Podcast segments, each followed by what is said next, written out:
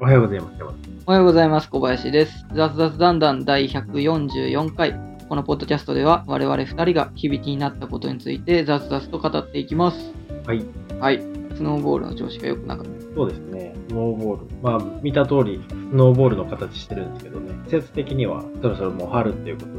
そうですね、もう春ですね。うん。暦的には2月から春でしたっけそうですね。なんか最近は、やっぱり春になると花粉がひげひひどいからね、ちょっと、まあ春好きじゃなかったんだけど。杉って、今杉ですよね、確か。そうですね。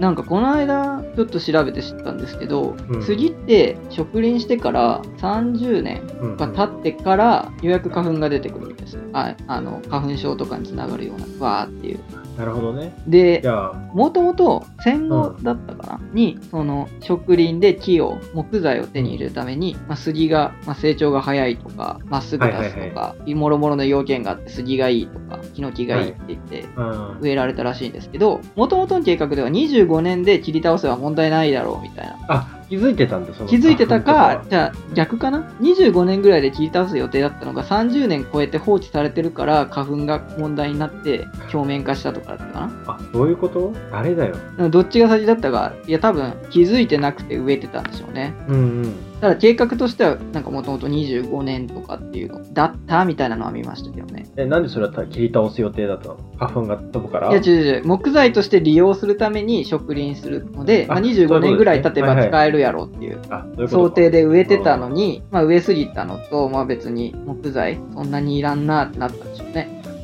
コンクリートとまあかいろいろまあそうです代ね替品が出てきて、でそれで使わなくなってその切ろうと思ってたタイミングを逃したら花粉がすごい出てくるやんみたいになったんだろいうやなー、ちょっと曖昧な記憶ですけど記憶というか情報源もよく分かってないですけど人災じゃないそんなんだった気がす人災完全人災じゃん。嫌だな。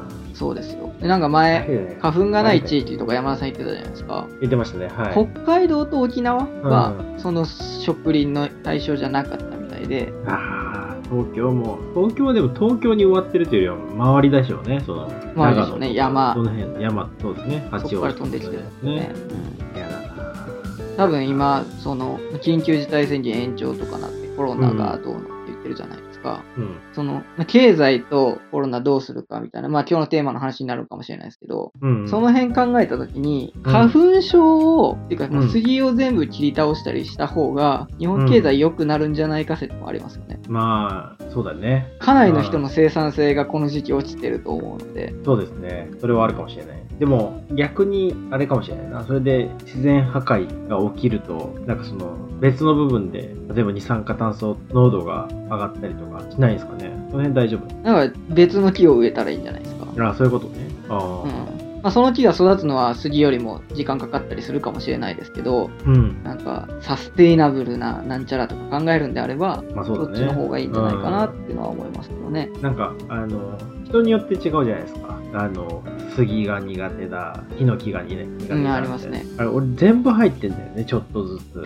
あの、稲とか、豚草とかも含めて。でも、オールシーズン来るんですけど、やっぱ春が一番飛散量が多いからね、飛散。あれどういうメカニズムなのかわかんないですけど、うん。多分どれかの花粉が大量にとか、全体的に花粉が大量に体に反応されたことによって、うん、うん。他の種類のやつも反応していくみたいなああ。感じな気はするんですよね。はだいかはいら杉とかヒノキの絶対量が減れば、うんうん。他のやつの症状も緩和されるか、あるいは新しく花粉症にかかる人は減るんじゃないかなっていうのは思います。なるほどね。ああ。なるほどね。稲とかの花粉症も稲からいきなり来てるって人はどうなんだろう、あんまいないんじゃないかなまあそうだね、多分そうでしょうね。と思いますね。うん杉とかから来てて、派生して稲とかにも反応するようになっうんうん。たんじゃないかなって思ってるんですけど、わかんない。耳鼻科医さんがいたらちょっと教えてほしいですね。そうですね。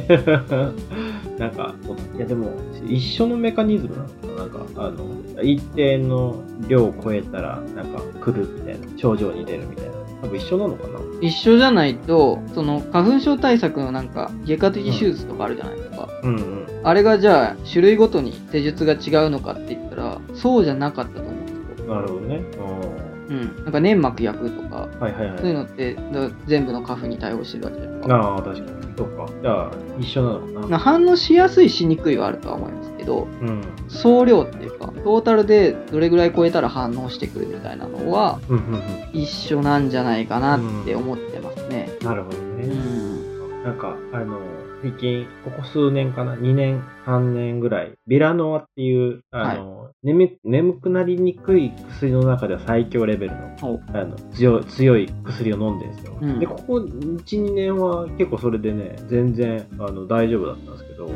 今年飲んでもね、効きますね。だからそれはなんかあの、俺の中でそのパワーが弱まってきてるのか、体それ勢にが対ですきるちゃったのかもしれない、体勢ができちゃったのか、あるいは飛散量が例年より強いのか、強いっていうのは聞きますけどね、一応ね。言ってるね、なんか言言っっててるますよねね。うんそんな変わんのそんな変わるんだろうな。そんな風に意識されると余計体も反応するっていうのも、まあまあああそるうかもしれない。あとそうかも思うんでしすれけないどね。うん。はなんかその、天気予報とか、まあ、ウェザーニュースとかのチャンネルとかだと思うんですけいはど、い。花粉情報みたいなのあるじゃんか。ありますね。あの、なんか、あれって多分すご他いの国ないんでしょうね。見たことないね、確かに。自分オーストラリア行った時、そんなニュースなかったりするんですけアメど、リカもなかったな。ないですよね。うん、な日いです本特有なんやと。うん。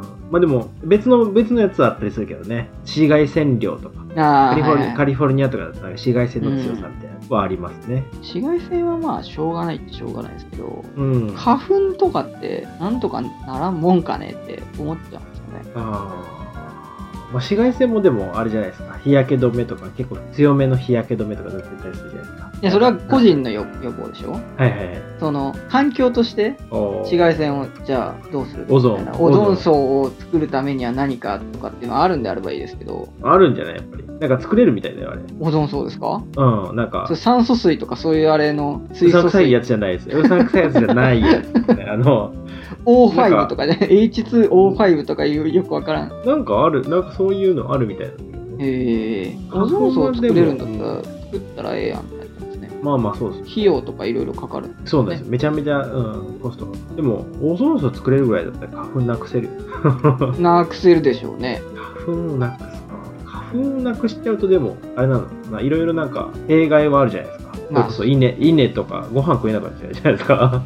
花粉が稲は、ね多分そこまで稲だけ例えば稲だけ残ったとしても、その花粉症として苦しんでる人の割合はだいぶ減ると思うんですよまあ、俺は苦しむけどね。でも稲稲の時期だけでしょ稲の時期だけど。今までオールシーズンだったのが春とかああ。がなくなったら全然違うんじゃない確かにな、まあでもなんか環境側を変えるよりは人側でなんとかなした方が良さそうだねそう考えると粘膜焼くとかそういう、まあそうなりますよね 薬とか薬も昔よりはすごい良くなってると思うんだよねそれこそうん うん10年前とかよりはそうですね使ったもん10年前、なんかそれが結構改善されてると思うんだけど、うんうんいや花粉症の話するとちょっと気分気持ちが重くなっちゃうな花粉症の話しない方が良かったですねじゃああ花粉症だねちょっとやめようかじゃああやめますか何の話しますかでちょっと早い早くないなあ、それなりに時間経ってるんで確かに。本題の方入っていきましょうかはい。今日は今日はなんかあの、アフターコロナが見え隠れするようになってきたじゃないですか。見え隠れアフターアフターみたいな。コロナみたいな。あまあそうですね見えてきたなと思いきやまた緊急事態あそうそう宣そう言延長みたいなんでまたそうそうそ隠うれてみたいなそうそうそうそう。あでもまた、あ、減ってきたみたいな。もう今もうもう大丈夫かなと思ったらまたみたいな。うんまあ見え隠れするようになってきて、はいえそろそろじゃあちょっと、どんな感じのものが出てくるのか、ちょっと話しとこうかな。じゃあ知らないよ、俺は。俺は別にそうみわか知ってるわけ、知見があるわけじゃないけど、こうな、こうなるんじゃないかな、みたいなのをね、雑々と喋って、ザスザスとうん、うんいければなと思ったんですけど、はいなんかあの、まあ、いろんなジャンルををダラダラと話すのもあれだから、ちょっと分野ごと、分野 なんかあいのや、業種カテゴリーごとにちょっとカテゴ話リして、う、うんいければと思うんですけど飲食店とかどうなんですかね、なんかいっぱい潰れてるじゃないですか。増えてるですね、うん、でまあ、もどっかのタイミングで、それこそワクチンがみたいなタイミングで、ガーって戻ってくるの、店に。戻ってくるんじゃないですか戻ってくるのか。うん逆にデリバリーとかの需要は一気に増え増えて、配達員とかも増えたわけじゃないですか。そこもうんある程度継続質になる、そこは継配続達質、員がうん、もうでも頭打ちじゃないですかまあまあまあ、もうウーバーとかももうなんかうん、また値下げしたじゃないですかだねあの配達してる人に払うお金そうですね配送料がなんかどんどん安くなってうんうんでそうなっていくと結局ウーバーとかじゃなくて出前館とかみたいなうんその雇って言ったら安いじゃないデリバリーうんうんうんウーバーイーツは割と安い手があるっていうイメージはあるけど、はいはいはいそうじゃないちゃんとしたデリバリーだけが残ると思ってうんなってくると、そのまあ割と余裕のある層はそのまんまデリバリー使い続けるかもしれないですけど、うん全体で見たら多分普通にデリバリーの需要って減りそうな気はするんですね。ああなるほどねうん、そうか確かになわざわざ頼む時っていつなんっていう、 あ、めんどくさい時とかなのかな頻度としては多分そんなに高くならないと思うんですよね。あーで、で、出ると怖いから頼むっていう層はなくなりそうだね。そうそうそうそううそう。ん。なんなんか本当に、にデリバリーにメリットを感じている人でなおかつそれにお金を払える人っうん。ていうのはそんなに増えないんじゃないでも前よりかは増えるとは思うんですけど、はいはいはい。そんなに飲食店が潰れた分を全部そのデリバリーで賄いきれるかっていうとそんなことはないと思ってまあ確かにな。で飲食店が潰れた分うん。人がまた溢れるんじゃないかなっていうのは思いますけどね。とか、なんか、あの、飲食とかだったら、まあ、すぐ食べないといけないけど、なんかネットショッピングとかで買ったりするじゃないですか。そうです取ね。りよお取り寄せとか、ねはい。ああいうの多分増えたと思うんですね。うん。めちゃめめちゃ。はい。でもあれってなんかみんな知らなかったけど意外と便利じゃんって思った人たちが多分いっぱいいると思ってて、うん。そういう人たちは多分継続してそっちで買うようになるからそうですね実際のリアル店舗でのなんかあの購入みたいなのは昔ほど戻らないんじゃないかなと思う、うん。うんこれは確かにそうですね。服とかもなんかめんどくさいじゃん昔はなんか着てみないとわかんないみたいなやつだったのがあの着ずに買え買っても別にそんなミスらないなみたいなそうこうちょっと自分フックはないんでわかんないですけどあサイズ違いの返品がものすごくめんどくさいあーそうですねですね。そこがなんとかネットの場合ってことねならない限りは難しいかなっていうところは思いますね。それがなんか全然普通に話違うけど、あどうぞ。ゾゾスーツってあったじゃんゾゾゾスーツはいありましたね。測ってくれるやつ。はい。あれなんか一時期すごい話題になってたけど、結果あれあんま使ってないよね。使ってんのかな使ってないでしょうね。使ってないよね。もう終わったんじゃないですか。終わったっていういかやそのあ技術更新というか。あー、なるほどね。どうなんだろう。意外と裏で粛々とやってるのかもしれないよ。うーうんんまあかもしれないですけどね。足はあれけ結構便利だったよね。服はあれだけど、あの足測ってくれるやつ。あれは結構サイおーズサイズ感として、このメーカーのやつってどうなんだろうなみたいなのを、アディダスだったらちょっと小さめの方がいいなみたいな感覚値だったのを、うん。なんかあなたのサイズはこれみたいな感じで出してくれたのはすごい良かったね。ああ、靴とそうかなはんで、す靴ね。とかは買いやすくなったね、なんか。確かに。うん。最近なんか、全然話まだちょっとそれるけど、あの、は ZOZO グラス。い。ゾゾグラスはちょっと知らないです。メガネなのかなと思ってたら、なんか肌、肌の色はいを、あの、それで計測して、そのなんかファンデーションとか、化粧へえをなんか最適なやつを出してくれるみたいなのが出てたね、ZOZO グラス。ー、なるほどね。はいね、だからまあそういう感じでなんかネットで買え買うハードル自体は下がっていくのかもしれないね。そう思いますね。うん、うん。今後家にいてね。なんかネットショップが怖いっていう層、まうあ、んずっといたじゃないですか、いましそたねの人たちですらちょっと使い始めたりしてると思う使い始めのたよで、ね。そう、うん、だいぶねだいぶ増えるとは思うんですけどその分あの何セキュリティ問題じゃないですけどまあまあまあそうですね。いろいうろん引っかかる人は詐欺詐欺行為なんかそういうメールが来てとか、この間あのショートメッセージでなんかあなたの Amazon のアカウントが停止します停止しますみたいなのがうん、来てて、んなんやこれと思って、リンク見たら、アマゾンじゃなくて、あアマオズンみたいにな って、あもうこれあれだなと思って無視したんですけど、あでもそあるよの、何、このコロナのやつでちょっと使い始めたみたいな、その、まあ、うんデジタルネイティブじゃない世代の、ちょはっいとはいある程度年いってる世代の人たちとーかは、、もしかしたらそういうのに引っかかる人とかが増えて安きくなっちて、うん、それで離れないといいですよね。あそういうのでや嫌にになっちゃう人もいるじゃないですか、うんネット怖いみたいな感じで、うん、特定のなんかね体験によってねそうそうそうそういうの悲しいなって、悲しいねうあるな。んまあでも本当にネットショップが身近になったっていうのは、全体的に見たら言えそうですね。そうですね。まあ我々は普通に使ってましたけど、ああ、そうだね、うん確かにな。変わってないけど、なんか多分、広がったんだろうね。広がったと思います。それで言うとうんサブスクとかもかなり広がったと思いますよ。広がったと思うね。あの、家にいる時間が多いからって言って、まあ Netflix とかね Netflix とか入ってみたとか、で、意外にやってみたら家族でいろんなもの見れるじゃん、みたいな。おじいちゃんからうん子供までいろんな番組やってるから見れるねっていうので、そこはうんまあ、継続するでしょうね、継続しそうですね。うんしそうですね。うん増えたけどね、なんかそういうサービスが。ちょっと増えすぎたせいで、囲い込みみたいなのが嫌ですね。そうですね。なんうか、このしんどい番組はここのサービスで見なきゃいけないとか、はいはいはいはい。でそういうのになってくるとで月額でやらなきゃいけない、うん月額で1回登録してでそこからさらにレンタルがあったりとかそうなんだよね。うん。なってくると、まあ、気軽に、ね、これだけ見たいとかっていうのができなくそうてなんだ複数のサービスを契約しなきゃいけないみたいになってくうるん。のがちょっとその辺がどういうふうに整理されていくかみたいなのが気になるそんうですだよね。ね。全然話それるんだけど、めちゃめちゃそれますね。雑う雑ん談談っぽくていいんじゃないですか。 なんかあの、この前、あの、NHK の大河を見ようと思って、楽しみにしてたの、はい今年は見ようと思って、渋沢栄一なんですよね、今年。ああ、お札の。そうそうそうそうそう。で、ずっと楽しみにしてたよね。はい。 1月、来週か2週ぐらいでね、見ようと思って、日曜日、いつ始まるんだろうって見たらね、2月の17とかからスタートだったよね。すごい中途半端な時期。そう、そう。多分なんかコロナの影響、撮影とかがうん。あれで、後ろ倒しになったかもしれないけど、それでなんか、あの、楽しみにしてたけど、ちょっと忘れちゃ ってたんだよね。で、この前、あ、そういえばそろそろ始まると思って見たら、もう2回目だったんだよ。あ あ、1回目逃すとちょっとよくわからないなと思って、で、見ようと思ったんですよ。はいあの、NHK オンデマンド。あ。うん。まあ、1話200円ぐらい売ってんのかな、はいなんとね、あの、990円のやつに入らないと見れませんみたいな。月額のやつに入らないと見れませんみたいな感じになってて、はいいや、ちょっとそれは違うでしょうっつって、俺は NHK にちゃんと毎年年間の視聴率、視聴のやつ払ってるのに、 何ちょっと見逃したぐらいでな、また追加で払えって言うのかいみたいなねう。ん。で、そのなんか、あの、 よくわからない気持ちになって。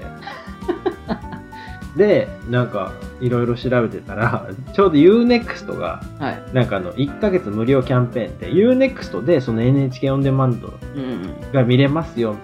入ってみた UNEXT は30日間無料で入ったら、なんか別途かかる UNEXT とは別途 NHK オンデマンドをそこで見たい場合はプラスえー990円払わないで一緒やんと思って、そのもはやもうあのよく あわかあ、らそんな感じなんですね。鬱陶しいですね、NHK いで。やそうめっちゃもうなんか NHK のそのその大河の1話を見るだけにすごい労力をかけてどうしようどうしようでもとはいえ990円払いたくないっていうそのなんか葛藤の末うん。なんか、1週間後からは、あの、1話ずつ買えるみたいになって、へ300円とかかな、はでももう1週間経ったら300円も払いたくない気持ちになっちゃって、え。どうしたらいいんだと思ったら、UNEXT で、その300円分のポイントがついてて、あー UNEXT で、経由でその NHK オンデマンドの300円の1話を見て、ようやくその1話が見れたっていうめんど話くですさ。ね。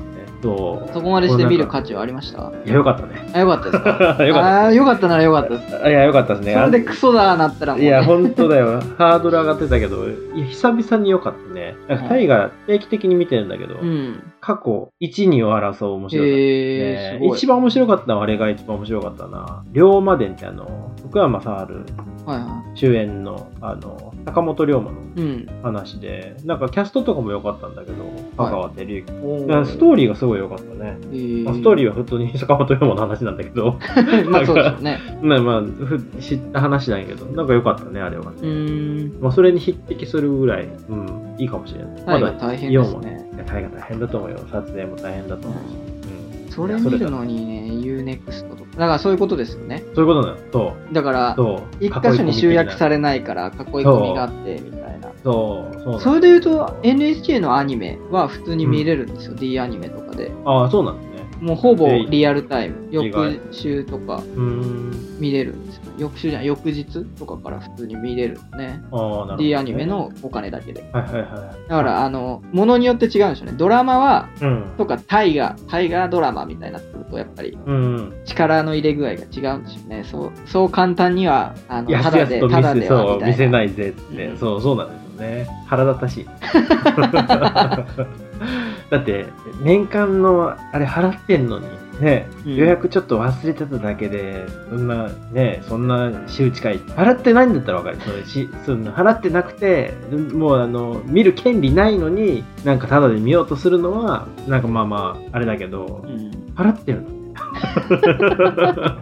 の なんでまた搾取するんだよ。まあまあまあまあ、まああーその辺のあのやっぱりなんだろうな まあいいですけどまあそまあこはまあまあまあそこはいいですけど、まあそまあの、まあまあ何最初そういうサブスクとかで、スはいトリーミングとかなってきて、大体結構少なかったじゃないですか。1種類、2種類とかプールとかね三種類とかぐらいだったの、のが、まあどんどん増えてって、で、囲い込みもなってみたいになってますけど、ネットショッピングさっき話あったじゃないですか。うんはいはいはい、ネットショッピングも、もともとはその楽天とかアマゾンとかでバーッと集約してたりとかしてたのしてたが、ね、うん、逆にそういうとこじゃなくて、なんか自社サービス、まあ、ショッピファイとかじゃないですけど、はいはいはいはい自社での EC サービスとかって、ここで買ってくださいみたいなのがまた増えてきたじゃないですか。うん、増えてきた、巻き戻しみたいな感じでうん、でそうなってくるとやっぱりその取りに行くのが情報を取りに行くのが大変だなそそうなんのですねいい商品とかがその何アマゾンとか楽天とかであればまあランキングとかじゃないですけどそうのんレビューとかはいはいはいでパッと調べれたのが、まあ、その辺が機能しなくなってきたっていうのもあって、まあそうだよね個別の EC ショップになってしまったから、そのじゃうんあ個別のとこに行ってまで買いたいかってなると、なかなか厳しいものがあってするんですよね。いやよっぽどだよね例えよっばぽどこの前なんかそのサイトでしか売ってないみたいなの買いに行ったけどそれなんか鳥取のなんかあの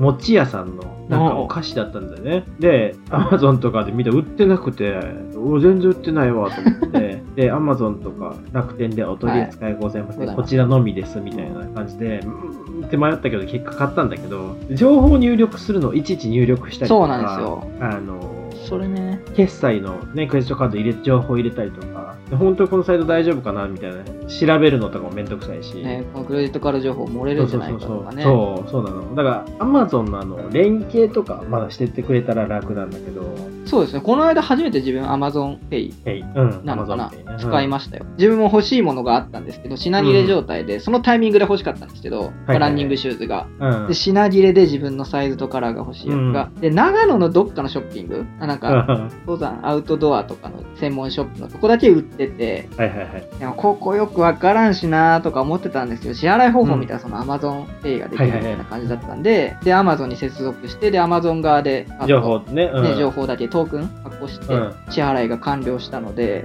まあ、それだったらまあ安心できそるう、かあなれっていう便利のでだよね。そうそうそうそうだだ入力めんどくさいうんし、安心感もやっぱり違うじゃないかそうだよね。だからなんか PayPay とか LINEPay とかい楽天 Pay とかいろいろあるけど、うんそういうのも情報をちゃんとストアしてるから、紐付けてくれたらね、ネットショッピングもっと楽になるよね。そうなんですね。そこさえクリアできれば、まあ、それぞれの EC サイト独立してても、まあまあ、自分はいいかなとは思うんですけど、そうだね。やっぱペイメント情報ですね。やっぱりそうだね。そこが一番ね発送とね、発送とペイメント情報と、そうそうそう。あとはまあ送料とかね、送料含まれてるとか含まれてないとかみたいな、よくわかんないサイトとかね。はいはいうんなんかこの前あったのは、それは鳥取の餅屋さんかなんかわかんないけど、どこかわかわかんないけど、送料書いてなくて、決済されたタイミングでは送料書いてなかった。決済したんだけ ど、終わったらなんか、クレジットカードで送料込みの金額で払われて、これ大丈夫なのかなみた いな。しかもなんか、あの、あれだって、クール、クールなやつだから、クールってあの、かっこいいとかじゃなくて、あの、クール、クール冷便凍ののやつね。あそうですね、はいクール便だったから、結構高かったね。1100円とか1200円とか。知らない間に課金されてるっていうね、 なんか。まあ一応書いてあるでしょうけど、どっかに多分。いや、書いてなかったね。あそう送料は書いてたけど、送料込みの金額はどこにも出てなかったね。あー、なるほどうね。そん。れはアウト、アウトなねやつ。 アウトなやつなんですけアウど。トです。アウトなんだけど、まあ、あ、そういうこともあるんだろうな、みたいな。そういう、そういうのが、なんか自自自社で作った。それも他で自社で作ったから、自社で作ったら、そういうのとか、ね、抜け漏れとかも出てくるんだろうなと思って、出てくるんですよねうんで表示も変わりますよね。4月かそうそら。うそうあそうの、税込み表示が必須になるんですよね。うん、その辺もだからちゃんと対応してくれるといいけど。そうなんですよね。ううんん。いや、本当に。まあ、アフターコロナからちょっとそれてしまった感も。取れてしまったけど、うんあるまあでも、まあちょっと買い物、買い物じゃない EC の話になって ね。まあ EC もだからそういう感じになってくるんですよね。独自の EC ショップが、うんえーと共通のペイメントのサービスと連携させてっていうのが主流になってきそうね。もそうもううだなねってますね。なってるね。うん。ショッピファイとかで作ったりとかで、ペイメントベースとか、はい、なんかペイメント AmazonPay とか対応してたりするかなってるのが、そのまあ、ちっちゃい企業とかではなくて、まあ、個人店舗にも多分ら。うん。そういうのが多分入ってくるんでしょうね。そうだよね。うんなんかそういう意味で言うとね、あの、ここ1、2年でやっぱり、ペイペイの普及は半端ないよね。QR コード決済なんて、そもそも2、2 3年前とか使ってなかったじゃないですか、誰も。そうね、それが急激に普及して、みたいな。うんペイペイで、みたいな。最初ペイペイでっていうのが恥ずかしかったけど、もう恥ずかしさなくなったじゃないですか。まあ、ペイペイちょっと時間かかるんで嫌いですよね。まあそう考えると、あれですね。ペイペイ時間かかる。で、その、やりとりがもたもたするんですよ、ペイペイは。ああ。だから嫌いなんですね。。もう自分はもうスイカですね。だからもうめんどくさいので、スイカの B です。スイカに比べたらもう何もあの遅いです。すべてが遅いです、 ね。クイックペイだろうが何だろうが、別にクイックじゃねえよってね。はいスイカ B, B に比べたらもうそうそうそう。無理です。比 べたらダメです。うんペイペイが多分一番になりそうですね。LINEPay と統合して、1年後とかにもう完全に日本はペイペイになるっていう話なので、まあいいですね。まあ、ちょうどいい。分かりづらいから。ゆうちょペイとかなんかよくわかんないペイとかある から。もう全部統合してほしい。いや、本当なんですよ。本当に統合してほしいですね。まあ、まあ、統全部合統合ししちゃて、うと、うん、その後また個別にまたなってくるんでしょうけど。まあまあまあ、統合しちゃうとなんかキャンペーンとかなくなっちゃうからね。それはそれで寂しい。あー競合がいるからこそキャンペーンを打ってくれ。でもなんかもう、うんスイカとか独占状態だから、別にキャンペーンする必要ないし ね。まあそう考えるとうんキャンペーンいるかっていうところはありますけど、あまあまあまあまあ。うんキャンまあまあそうだな。うん、そうキャンペーンがあるからなんかいらあれこれ使い分けるより自分はもそうだねう何も考えずに脳死で一つで使えるものがあるんであればそっちの方が得だと思うんであー自分としてはな考えるコストを考えたらそっちの方がいいってことね、そうそううそうそんなとこうに自分興味ないからそこになあんか労力を取られたくないってあ、いなるほうどのね。はあるのでまあでも小さな幸せを感じるっていう意味ではそういうのあった方が嬉しいですねそうだね。うだんから人生においてちょっとした幸せがあった方がいいみたいな言うじゃないかあそうですね。そういうのんの一つではありますよねあーあるね。あとあたキャンペーン当たり、当たりとか出た時が、ちょっと嬉しい。嬉しいみたいなこの前なんか当たりとか、あ、当たったと思って30円だった時の、なんか、あの、ギャップはひどかったけどね。なんか、カラカラカラカラって、ペイペイでカラカラって、なんか、当たりみたいなの出て、3等でさ、3等すごいじゃん、とか30円。なんか、決済金額のなんだっけ、1%とかだったかな。うんでなんか3000円とか買ったら30円とかなんかなんか切切なくなったけどまあでも面白いですよね。それで、ああ、そこの時に30万の買っとけばみたいに思って、次また買っちゃう人もいるんでしょうね。で、なるほどね30万で買った時に限って、6等とかみたいな。ああそうだねそうかもしれないねそれはあると思うなんか、ううんん。うまいねそう考えると うまいですね。いやー脱脱してしてきましたねザツザツしてきましたんで、今日この辺で。で今日ははい あ、そんなにアフターコロロナの話をしたのかっていう感じにしはなてうり ましんそうですね EC の話ですた。それまくりましたけど、まあ、あ雑雑談談感はありましたかもしれない。あそうですね雑雑してたんで。はいはあい。じゃありが今日とうはございまこのす辺でってことで。はいはい。今日も楽しんでいきましょう。